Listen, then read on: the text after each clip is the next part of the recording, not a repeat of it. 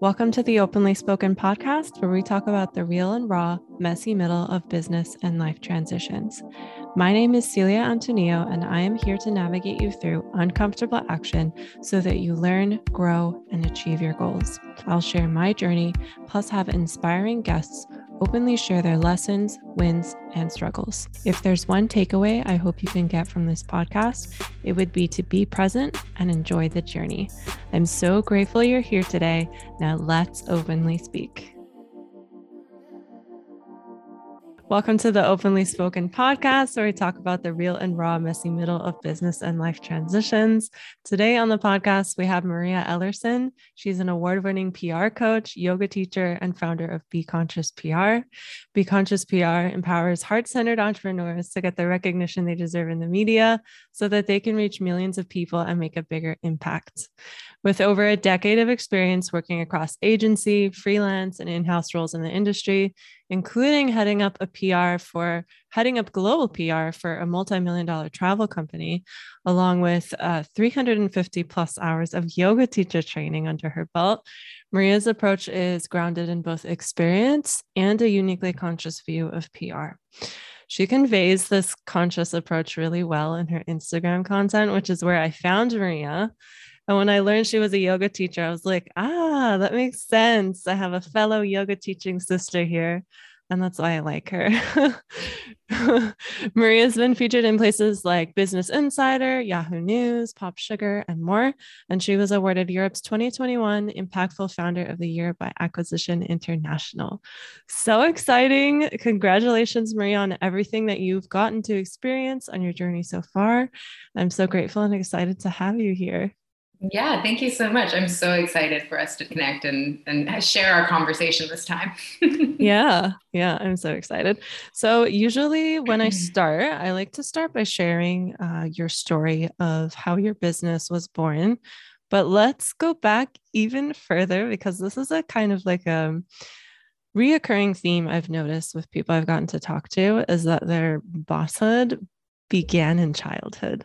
So I'm curious to know if entrepreneurship was foreshadowed in your childhood. Oh, this is a really juicy question. Um, the first thing that comes up when you said that is like, I was one of those kids who was called bossy a lot. like I fucking knew what I wanted and I was not, I was very unapologetic about going after it. Um, and I mean, I moved around a lot, and I think that kind of got knocked out of me a little bit because I was always the new kid. But like when I was young and I was like fearless, like that's who I was. Um, but I think even once like, yeah, I think I just like always wanted to go a different path, like wanted to do things my own way, mm-hmm. um, which was always in conflict with like wanting to fit in and like belonging and stuff. So I think it was like kind of always in conflict. And I think once I finally realized like the cheesy line I'm like i'm not meant to fit in but like that the fact that i'm different is actually what is awesome you yeah. know and like that's yeah. really what we're what we i guess learn when we become become adults that like you know mm-hmm. that there's no value like you belong in just being who you are you don't have to be anything else um, that's just like conditioning mm-hmm. um, so maybe that's where it started that like now when i'm older i'm like well i've always kind of like had a wanted to do things differently and like really hated being told what to do. Um, and you know like kind of would like have to like swallow my pride and like just you know to be the the the, the straight a student and all this stuff but like really like have kind of this voice that i was repressing. And it feels really yeah. good to like be able to you know be more unapologetic and not have to worry about like pissing people off. Uh-huh so yeah, I don't know. Does that answer the question? I'm like trying to think if there's anything else, but I'm sure it'll come up. Yeah, I think it yeah. does because it's that yeah. like entrepreneur spirit. Mm-hmm. I can also very much relate to you. And that's actually why I call myself self express babe, because I feel like my journey has been getting back to that place of being myself and realizing like I'm accepted for me. And uh, just like you too, I was also called bossy and I moved a lot. So I turned shy because I was just afraid. But yeah, it's interesting how, as children, like if you're ever around children, they don't have a filter.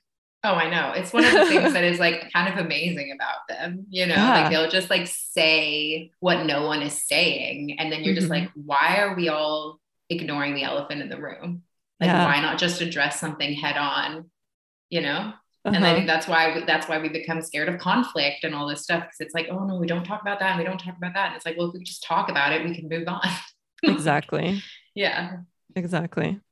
So, how uh, was your business born? What is the whole story? I know that you've shared it with me before, and there were like some unexpected turns, and you had you you made the you made the best of what happened. And uh, in this podcast, I really love sharing that transition of like when things are messy and you're like, I don't know what the fuck I'm doing. So, That's definitely happened a lot. like that. It's like like how far do you want to go back? How much time do you have? Um, yeah, like I think yeah, I feel like I've just meandered a lot. And side note, I when I was younger and I was really wanted to be a writer, I like was obsessed with that word. I think it sounded so poetic. I'm not, I don't walk, I meander. but that's like the me. I feel like I've had a meandering road to where I am now. And I have like I am almost 100% certain that it's going to continue to meander after this. Like who knows how long I'll be doing what I'm doing now. Um, mm-hmm. But that's also the exciting, exciting thing. Like the, that's the exciting part of the path for me. And also, I've been working with an astrologer, and she was like, "Your Sagittarius moon would be so bored if you knew everything that was going to happen." You know, so it's also just been part of, I think, like part of my nature to always like just see life as kind of an adventure. Um, mm-hmm. So I guess the first the first step, the first seed was planted when I went to college. I studied journalism. I started out in fashion and wanted to be like the next Anna Wintour. Long story short, did not happen. um, kind of quickly, like I kind of quickly like got into the fashion world and was like attending fashion shows in New York and had a really great boss who kind of like taught me how you could like sit front row or like how you could get a good seat if you just like didn't like basically she was just like if you just like act like you're meant to be there no one's going to come up to you and tell you otherwise because it's very much about like perception um and i was just like this 20 nothing sitting you know i'm like if i could it's just i was like this just feels really shallow and Mm-hmm. It didn't light me up in the way that I expected. I think I had romanticized the industry. Um, and I then kind of like pivoted into more like lifestyle, like let me write about travel and things like that. And I think even back then I was interested in like meaningful stories and like the the articles that I wrote for the various small zines and magazines that like would publish me. It was things that was kind of like digging into something interesting, like something something that I found was like meaningful, like someone disrupting something, doing. I don't mean I feel like I need to come up with an example, but I can't think of anything right now. Um, but it was always, yeah, there was always like a deeper purpose beyond just like, oh, this is the news or like this is the latest collection from whoever designer. Mm-hmm. Um, and that was when I kind of encountered, my, I guess, my first challenge in my career, which was that I graduated from New York University in the US, but didn't have a visa to work. And I was like so determined to stay in New York. So I managed to like learn the alphabet all over the over again, learning all the visas and figuring out which one I qualified for. Um, and managed to get myself a journalism visa um, by being like a contributor to a Danish English newspaper mm-hmm. um, which was super random, and being like their US correspondent. And that like bought me some time. But I was just like all over the place, just hustling really to like do any kind of any and all consulting, write like write features wherever I could. Um, but it was really hard and it was like struggling to make ends meet. And I just received an invitation from a friend of mine who used to live in New York to come to London to be like you know you don't have a there's no visa problems here. It's it's great. Like it's more it's like not as much of a hustle and grind. You should come over. Mm-hmm. and then i mm-hmm. finally just gave in and was like i'm going to give myself three months and see what happens. I booked a return flight and within three weeks i like got a job.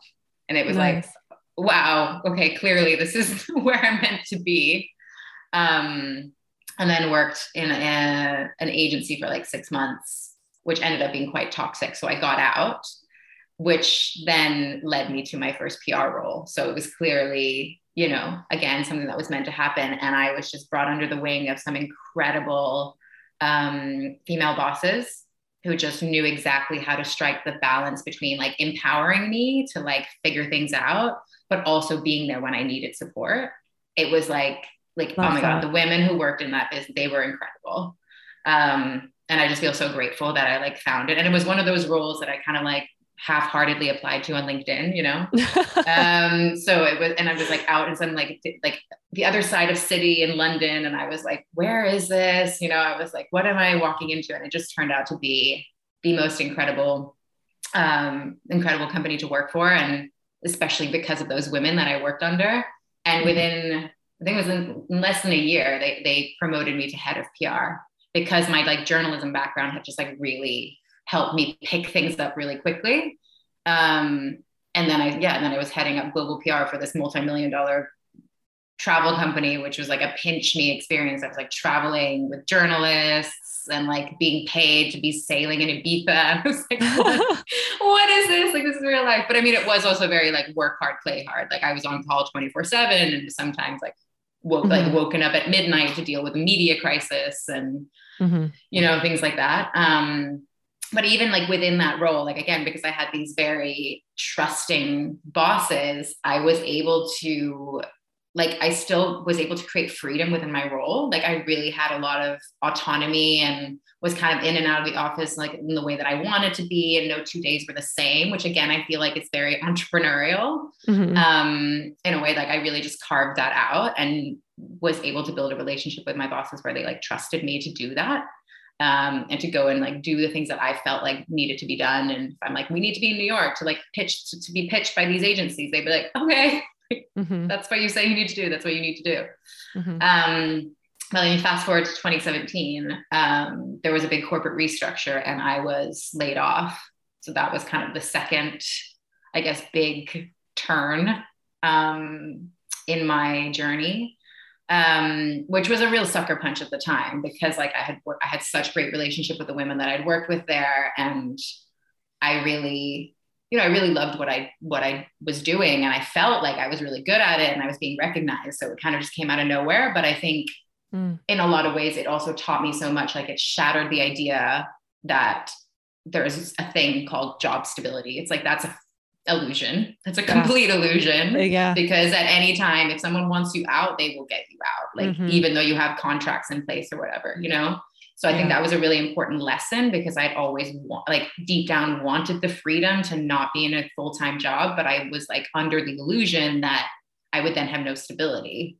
Mm-hmm. Um, so that was like the one big learning, and then the second was also just that like I I I don't know, I was really valued by by my team. And it was actually, despite it being a shitty situation, the way that they handled it, like they were very supportive and we like we left on really good terms because it was like this is a high up business whatever decision and to like show that like even in like a situation like that you can really be overwhelmed by like just the beauty of people you know like mm-hmm. my boss was so supportive and everyone in the team was so like nice about the whole thing i really felt like very held throughout the experience. And then I think that's what maybe gave me the confidence then to not just take the next best thing mm-hmm. because I had other opportunities lined up and like my scarcity mindset was like, you need another job, like you need to make money, like you can't just mm-hmm. have a gap in your CV.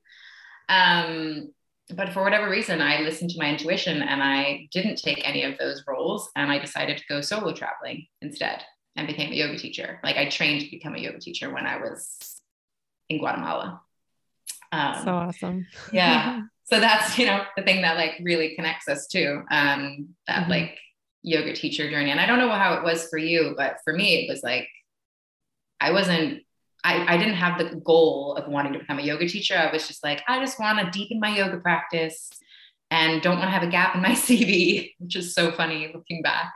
Mm-hmm. Um, that that's something that I cared about so much. Um, and that's really what like I think fast tracked the process because that was like an awakening on a different level of like career doesn't matter job stability is an illusion status is an illusion like what actually really matters is like feeling purpose and feeling fulfilled and leading from the heart and being mm-hmm. happy. And I mm-hmm. have never felt as much bliss as I experienced on that trip. And I had nothing. Like I was like, yeah, I had a you know a couple months savings. I didn't even know, I had no idea what I was coming home to. I had no direction in my life. Like I was so like I mm-hmm. yeah, like like on paper, it would be like that sounds like a really challenging time. And I was so happy because I was just like at peace. I was like, I just trust that everything's gonna work out. And I'm just gonna let my heart lead me and figure out, you know, figure out what's next. Mm-hmm. Um, and then I guess to speed up the story a little bit because I realize this is really long.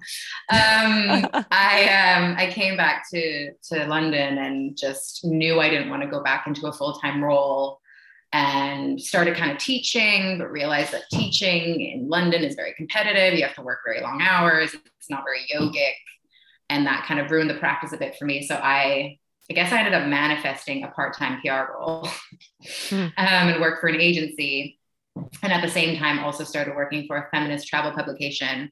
And the contrast of the tech clients at the agency and this feminist travel publication that really lit me up was really um, was really like informative, I guess, because it was like I was landing the New York Times and Forbes and all these amazing features for this feminist travel publication, working not very many hours. Meanwhile, I was working more at the tech um, for these tech startups, and it just felt like such a drag to be pitching them because I just I didn't buy into their mission. You know, like I still landed mm-hmm. them features, but it just took way more effort, and it was like it really felt like a job. Mm-hmm. Um, and so after a year of being there, I just I left and was just trying to figure out what I wanted to do next. And I started doing some freelance, like kind of continuing the like these freelance consultancies, and then eventually realized that I need to formalize this and make this like an official business if I want it to be taken seriously, and also really as a commitment to myself. Um, so it was kind of the outset of the pandemic, really, that I launched Be Conscious PR. Mm-hmm. Um, and I was originally both a consultancy and then the coaching um, was like an idea that I'd have because I'd ended up kind of inevitably mentoring some like entrepreneurial friends and like sending them some opportunities and realized that I really enjoyed that.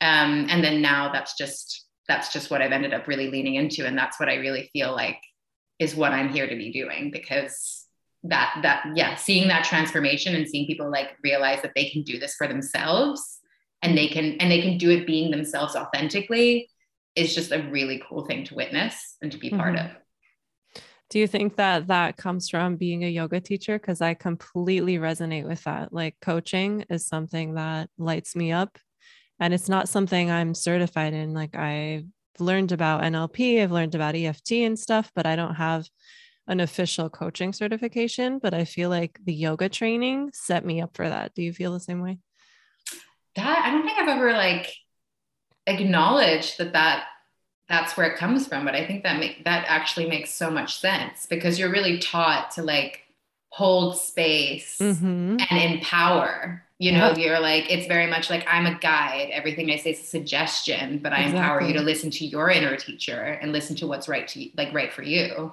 Mm-hmm. And that's totally what, at the end of the day, what coaching is. It's like, yeah. yeah, I can give you suggestions and I can guide you, but ultimately it needs to be what feels right for you. Mm-hmm. Yeah. Yeah. Wow. like you just blow my mind. I'm like, yeah, okay. I need to give yoga even more credit than I already do. how did how did yoga change how you approach PR? Like how did your mm. did it um what I'm surprised about is like for me, yoga kind of like I don't want to say the word ruined, but it like just completely changed my whole like before I before I went to yoga teacher training, I was working in the fashion industry and going into yoga teacher training completely ruined the fashion industry for me because I'm like it's the number 2 most polluting industry in the world. I don't want any part of that. Uh, even though like you could have like I could have went in to change that, you know, like it all depends on how you look at it. But I'm curious to know if your approach, how it changed mm. training?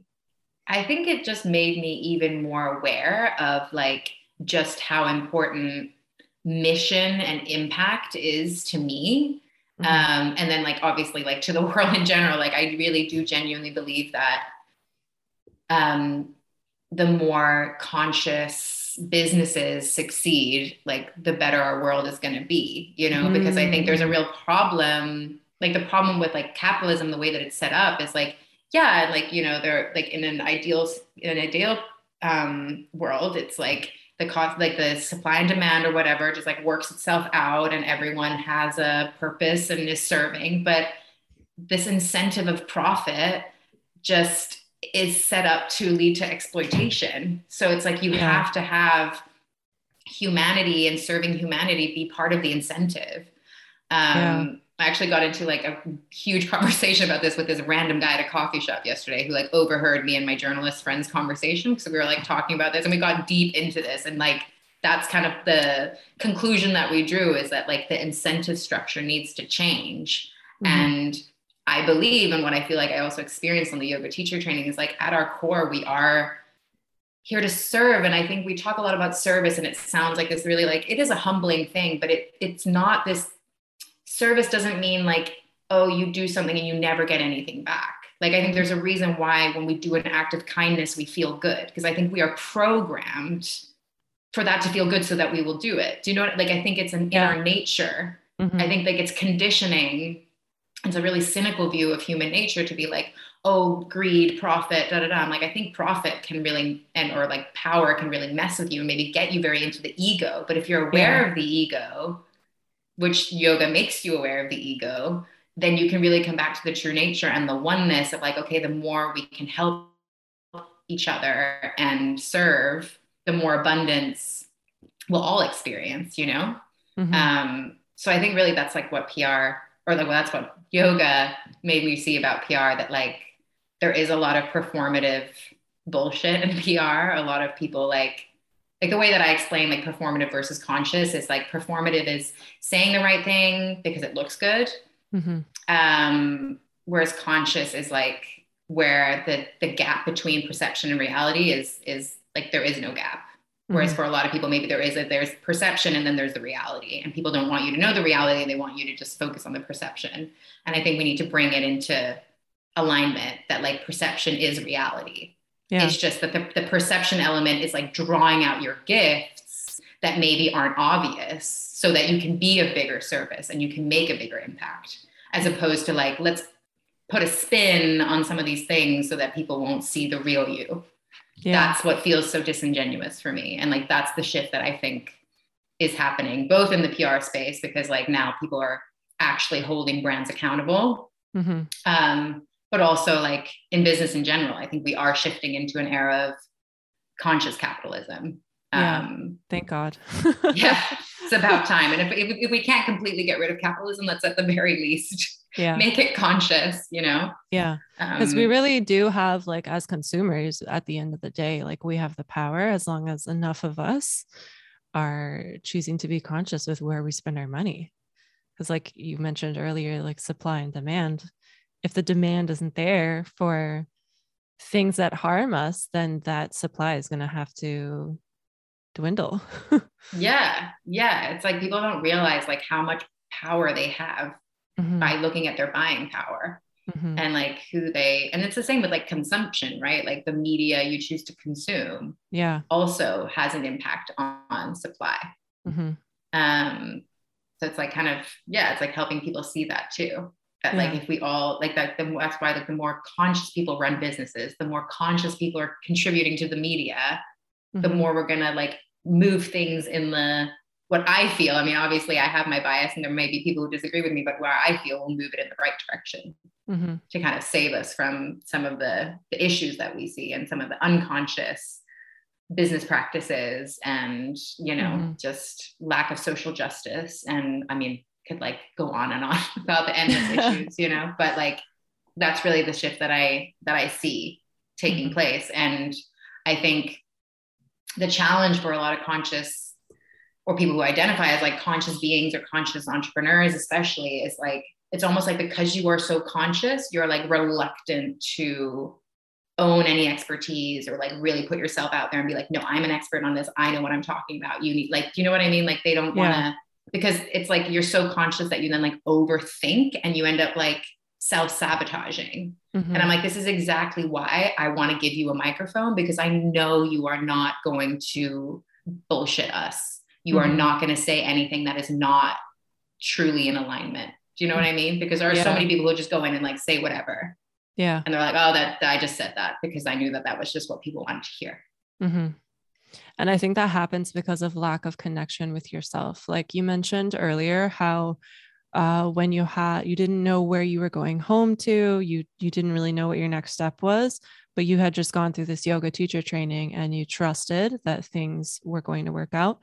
I think um, the issue with like just saying things and what like that whole journey of you like knowing what is going to happen with yoga you kind of like come home to yourself and you're anchored within your own body within your own breath within like your place in this vast universe. And it just it's really it, it can be a little scary because you recognize that like you don't have any control over anything.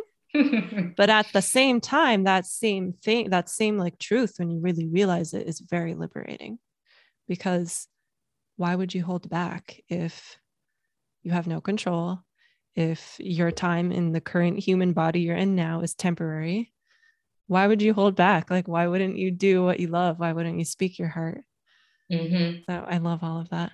You yeah. also shared, uh, oh, if you had thoughts, go ahead and share. I mean, I was just going to be like, I wholeheartedly, I wholeheartedly agree. Like it's, it's almost like, like seeing your own, the same way that like death teaches us so much mm-hmm. about living, you know, that it's like, well, if we have a finite time and if there's nothing that's in our control, why not choose to follow your heart and choose mm-hmm. purpose over like mind numbingly like whatever you know like surface yeah. level satisfaction um yeah. and why not commit to that and and also to like understand that like in order to stay connected to that place it, it's a it's a practice and there's a commitment there as well that you will be triggered and challenged and that doesn't mean that you're that that's not your nature it just means that you need to commit to mm-hmm. it and mm-hmm. stay yeah and stay like stay stay in that place of trust and become mm-hmm. aware when you're not when you're not in trust mm-hmm. um, and that that trust can create so much abundance like that experience i had of like yeah. no, like no amount of money or material clothes house whatever can make you feel that that like at the end of the day everything material that we're looking for is trying to give us a feeling mm-hmm. but if you don't work on the mind and like all of that stuff achieving those like material goals is not going to give you the feeling that you want. It's going to feel empty, which is yeah. why you hear about like lottery winners getting depressed. Yeah. Because money is just going to amplify, you know, I'm not saying money, money is great, but money is just going to amplify what you are already experiencing. Yeah.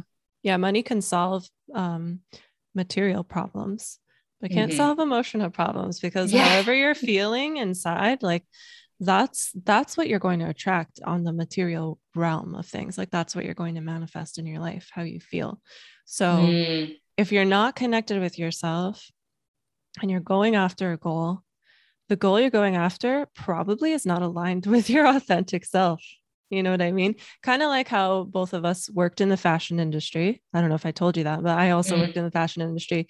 And like you, I also noticed like, wow, this feels really shallow and and mm-hmm. I don't feel fulfilled and that's actually why I started going to yoga because I was just stressed at my job. I was like I don't feel like I can be myself. I don't feel good and I've heard that yoga is good for uh, stress, so I started going to that. And I forgot where I how I started this statement. Something about fashion and I guess it's the, the material goods. Material goods not yeah aligning with with your emotions like it's not going to make you feel better and it's not necessarily going to be what your aligned desire really wants because mm-hmm. ultimately it's coming from a place of ego it's coming from a place yeah. of like void or you know like wanting to put a yeah mm-hmm. put a mm-hmm. material band-aid on like an emotional wound mm-hmm. which is just never going to work and that doesn't mean we can't have nice things like i'm all for like living your best life and making mm-hmm. money doing what you love and i really believe that, and this is why I talk so much about like empowering conscious entrepreneurs to succeed, because I do not think that doing good and being successful is like is mutually exclusive because I think that's part of the problem. Because that's why then people don't do it because they're like, well, I need money. So whereas if like no, if actually like having a positive impact on the world also makes you a lot of money, I'm like that's Mhm. perfect. And also it's more- especially it's more sustainable it's a more sustainable way to make money because you're you're going to be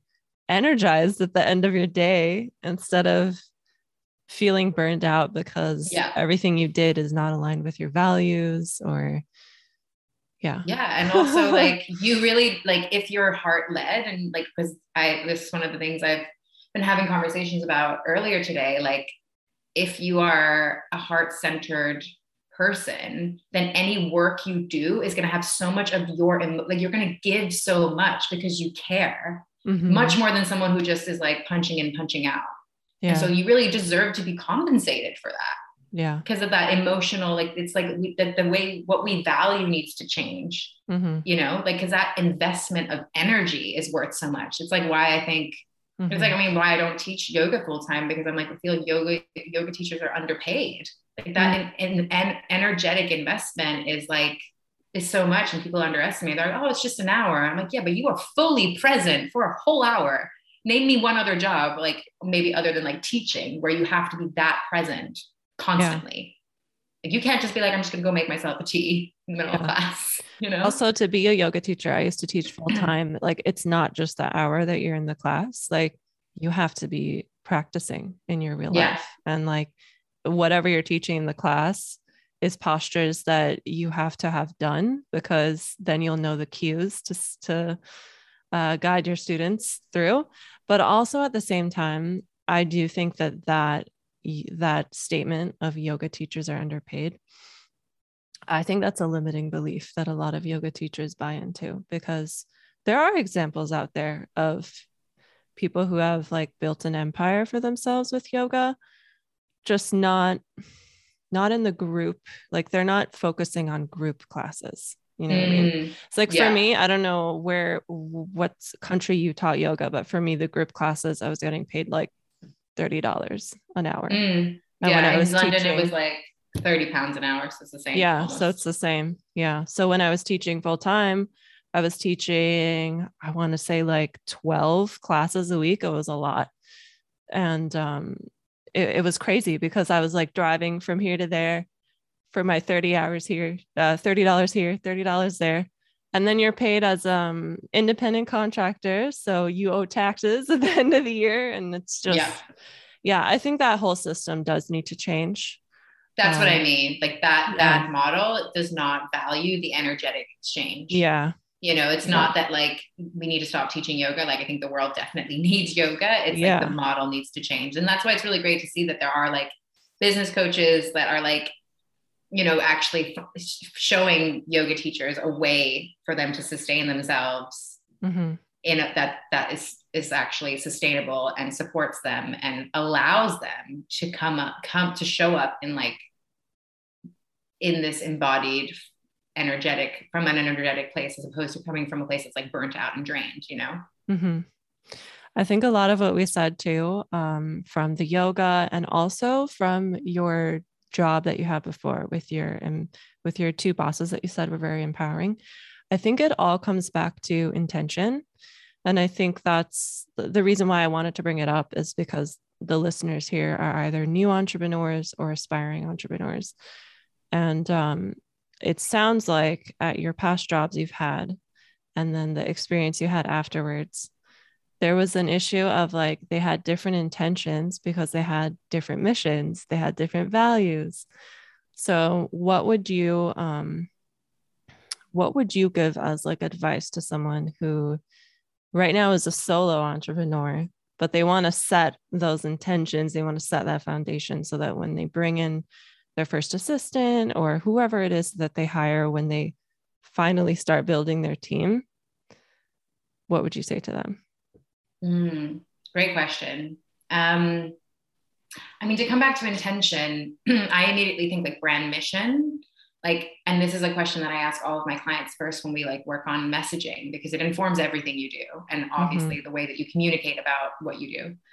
Um, it's really to ask yourself like, what well what one what is your brand mission what are you what is the bigger picture behind what you're doing beyond just like offering whatever service or selling a product and then also like what do you want to be known for?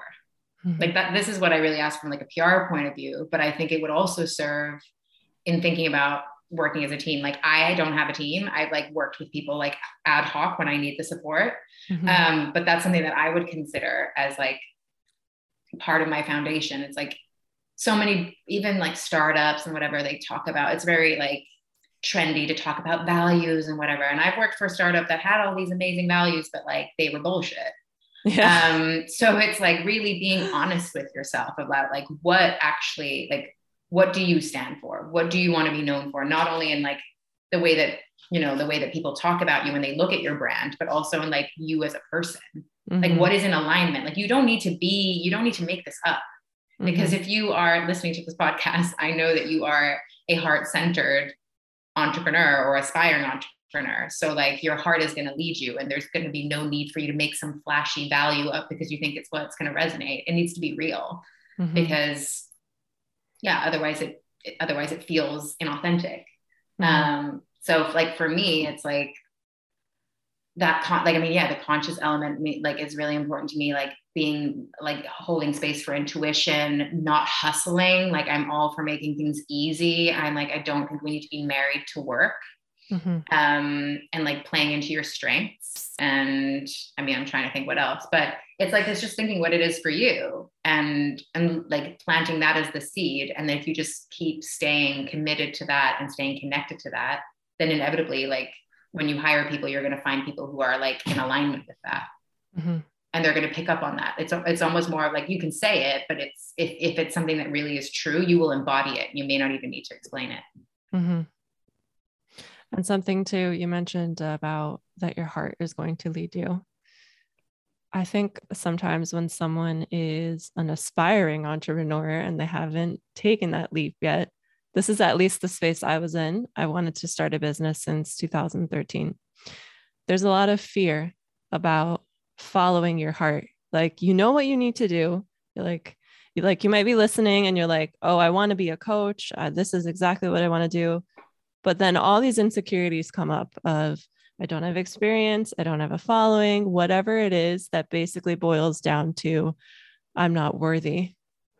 Mm-hmm. What what tools did you use when you were new, or what tools would you suggest to anyone that's in that space? I think this is such an important question.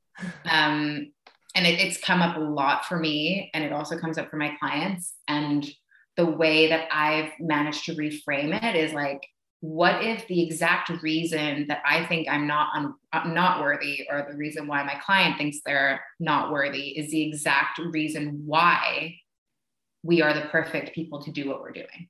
Like, in as an example for me, like I had a lot of limiting beliefs or kind of imposter syndrome about the fact that like I didn't start up start out as a junior in a PR agency and just work my way up you know, I came at it from journalism and then I was in marketing and then I like sidestepped into this PR role and then like became the head. Like I didn't, you know, climb the like linear ladder. And I felt really like, oh, maybe there's something that I like missed. And like, you mm. know, I was like, am I going to be called out for this? Like I was so, you know, I was like, and then I like took time off and went solo traveling, teaching yoga. And then I thought that's what I was going to do. And then I came back to PR. Like I'm, I've, like, have I been enough in the industry? Like, have I, you know, because I didn't fit, like tick the boxes.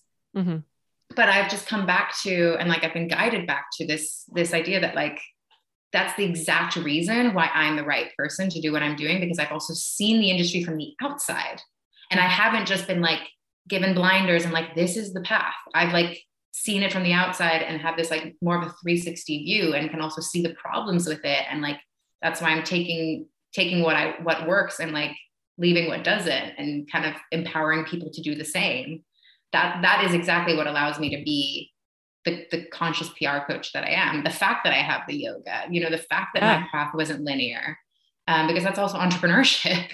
Mm-hmm. You know, if I'd just been like working nine to five always and like never had any like mm-hmm. curveballs, like I probably would like th- it's given me the resilience and the trust yeah. that you need as an entrepreneur. So it's like I guess the question is like to go back to actually looking at what these insecurities are and reframing and asking yourself, okay, if I feel like, well, I don't have enough experience in this, or um, you're like, I mean, I like whatever the issue is, like try to reframe to see how can this be seen as a strength? How can this be seen as something that actually will help people? Like, for example, if you've had, I don't know, if you work with people on like loving their bodies, like the very fact that you've had a difficult relationship with your body and that you're still working on it is what is going to make you a really good mm-hmm. person to empower others to do the same because you feel it, you know? Like, yeah. and if you just, if it's like complete, if you've completely forgotten and you've fixed everything, that's also not relatable. You know, yeah. the fact that you're still practicing what you preach mm-hmm. is again going to make you the exact right person. Mm-hmm. So it's like reframing that as a strength because we all have them. We all have insecurities. Mm-hmm. We're all human.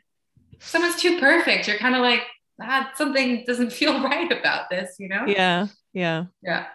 Yeah. It feels inauthentic. Feels like they're like how you mentioned earlier, the uh you said something about when PR is conscious or it's like I think you used the word performative. Perf- a performative. Okay. Yeah. Yeah. It's like you're being performative when you're showing up and you're not showing your real self. Yeah. And that's not it, when you're doing that, I think you're repelling people that you could connect with. Yeah, it's like the highlight reel of social media as well. Yeah. Like, don't we all like we all get so triggered if someone just like has the per- seems like they have the perfect life and they like never yeah. share anything else. Yeah. You know.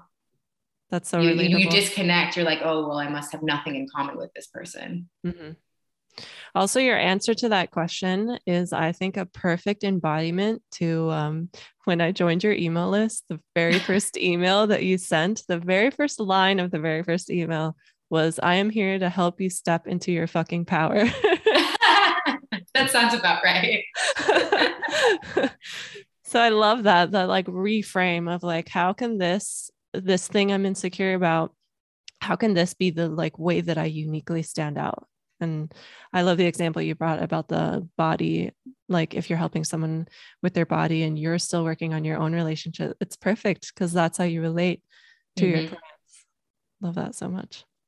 So if someone is a new entrepreneur, when are they ready for PR? When is is there a right time? Is there how do you approach that? Mm. Yeah, also a good question. I think I think for a lot of people it's sooner than you think. Mm. Um, it's less a measure of time. Um, I mean, maybe there's more like an average, like it tends to be after like the first year, mainly because in the first year you're kind of figuring things out. Um, but that is by no means like a hard and fast rule. It what matters is that you have an established business and service or product. Like you know what your mission is, like you know what you're offering, you know who your target audience is so that you can actually begin to craft a message and become known for that product or service because if you're kind of still figuring out like i maybe want to offer this maybe not like then it just becomes really confusing and it's hard to then land press and become known for your mm-hmm. your unique area of expertise because you're still kind of figuring it out mm-hmm. um, but inevitably as part of the pr process you also are invited to like lean more in to maybe what you don't even realize are areas of expertise. And the way that I like kind of take that term off the pedestal a little bit is just reminding everyone that like expertise just means that you have experience. Like you're an expert on your experience. And so like obviously someone who studied psychology has a psych degree. So like they're they have they're an ex they're experts on psychology from studying it. But you you know if you've worked as a counselor even if you haven't studied psychology you would still have experience on counseling people Mm-hmm. And like you would never claim to be a psychologist if you don't have the degree, but you could still claim to have knowledge on counseling people and the way that people work and the way that mental health works and stuff like that. So it's like leaning into that more. Mm-hmm. Um, we have to come back to your question. I always do this, like meander off, just to throw that word in again. Um, it's it's like once you have a clear um, offering and service and like um, brand identity, because what PR really does is like takes what you are and what you have to offer and just like shines a light on it. Mm. You know, like it really it's like stepping into the spotlight mm. and just like amplifying you out beyond, you know, your existing community. So that's why you just kind of want to be clear on like be kind of solid in that. And that doesn't mean that you can't your products and services can't evolve but there is like going to be like an umbrella that's going to naturally mm-hmm. you know um, relate to all of the things that you and eventually introduce. But yeah it's just having that clarity first. Yeah. So if someone um if someone's listening who's like yeah i've had a year of experience and i want to look into pr but they're not 100% solid in their business and their like mission and all of that. Is that something you help your clients with if they're like one to one or? Yeah so like the the first step in putting together a pr strategy after you kind of get clear on what your objectives are like what you're trying to achieve through pr you know because it's obviously different whether you want to usually it's sales but like sometimes it's funding sometimes you need to raise awareness of an, an issue in order to actually sell the product. So that's kind of where the PR objective comes in, um, mm-hmm. is to look at your messaging, um, to look at like what are the key messages. And again, it's like it's developing the language of like what you stand for, what your area of expertise is, so that when you are talking to a journalist, like you can position yourself as that expert and and and deliver those key messages of like this is what i'm what i want to be known for and this is how i want a journalist to talk about my business product service. Um, so what I help with is actually developing that language. So a lot of the time it's like my clients will will fill out these a lot answer all these questions and then we'll finesse it um, mm. and tweak it and turn it and kind of like help them stand more in their power because a lot of the times we like downplay our strengths yeah. and to really like you know and like really stand in it really own it and also like look at our story and be intentional with how we tell it and like own that narrative as opposed to having someone else come and tell you so like that's the element that i that i help with and like inevitably there'll maybe be some like clarity that comes but i won't if you're just like i want to be an entrepreneur and i want to help people but i don't know how it's like well that that's too early you know you need mm. to have a product or a service mm-hmm. um, and a general idea of what you want to do so that we can then like figure out the right language to then amplify mm-hmm. um, you beyond your existing community. Mm-hmm. Oh, I love that. So, where can people listening find out how to work with you and find out more about your services? Mm, thank you. Um, so I'm I'm always open to DMs on Instagram. I love a voice message. So if you like to share those, don't be shy. Um, I'm at Be Conscious PR, um, and my website is beconsciouspr.com.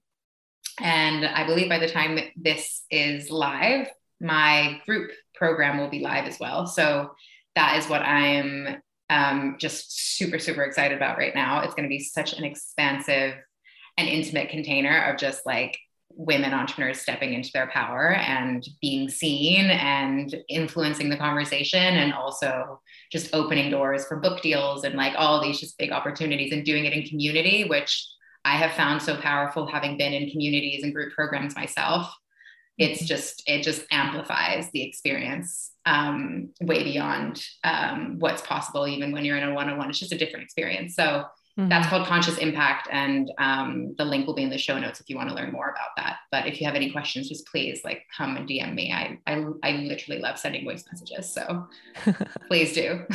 Come and say hi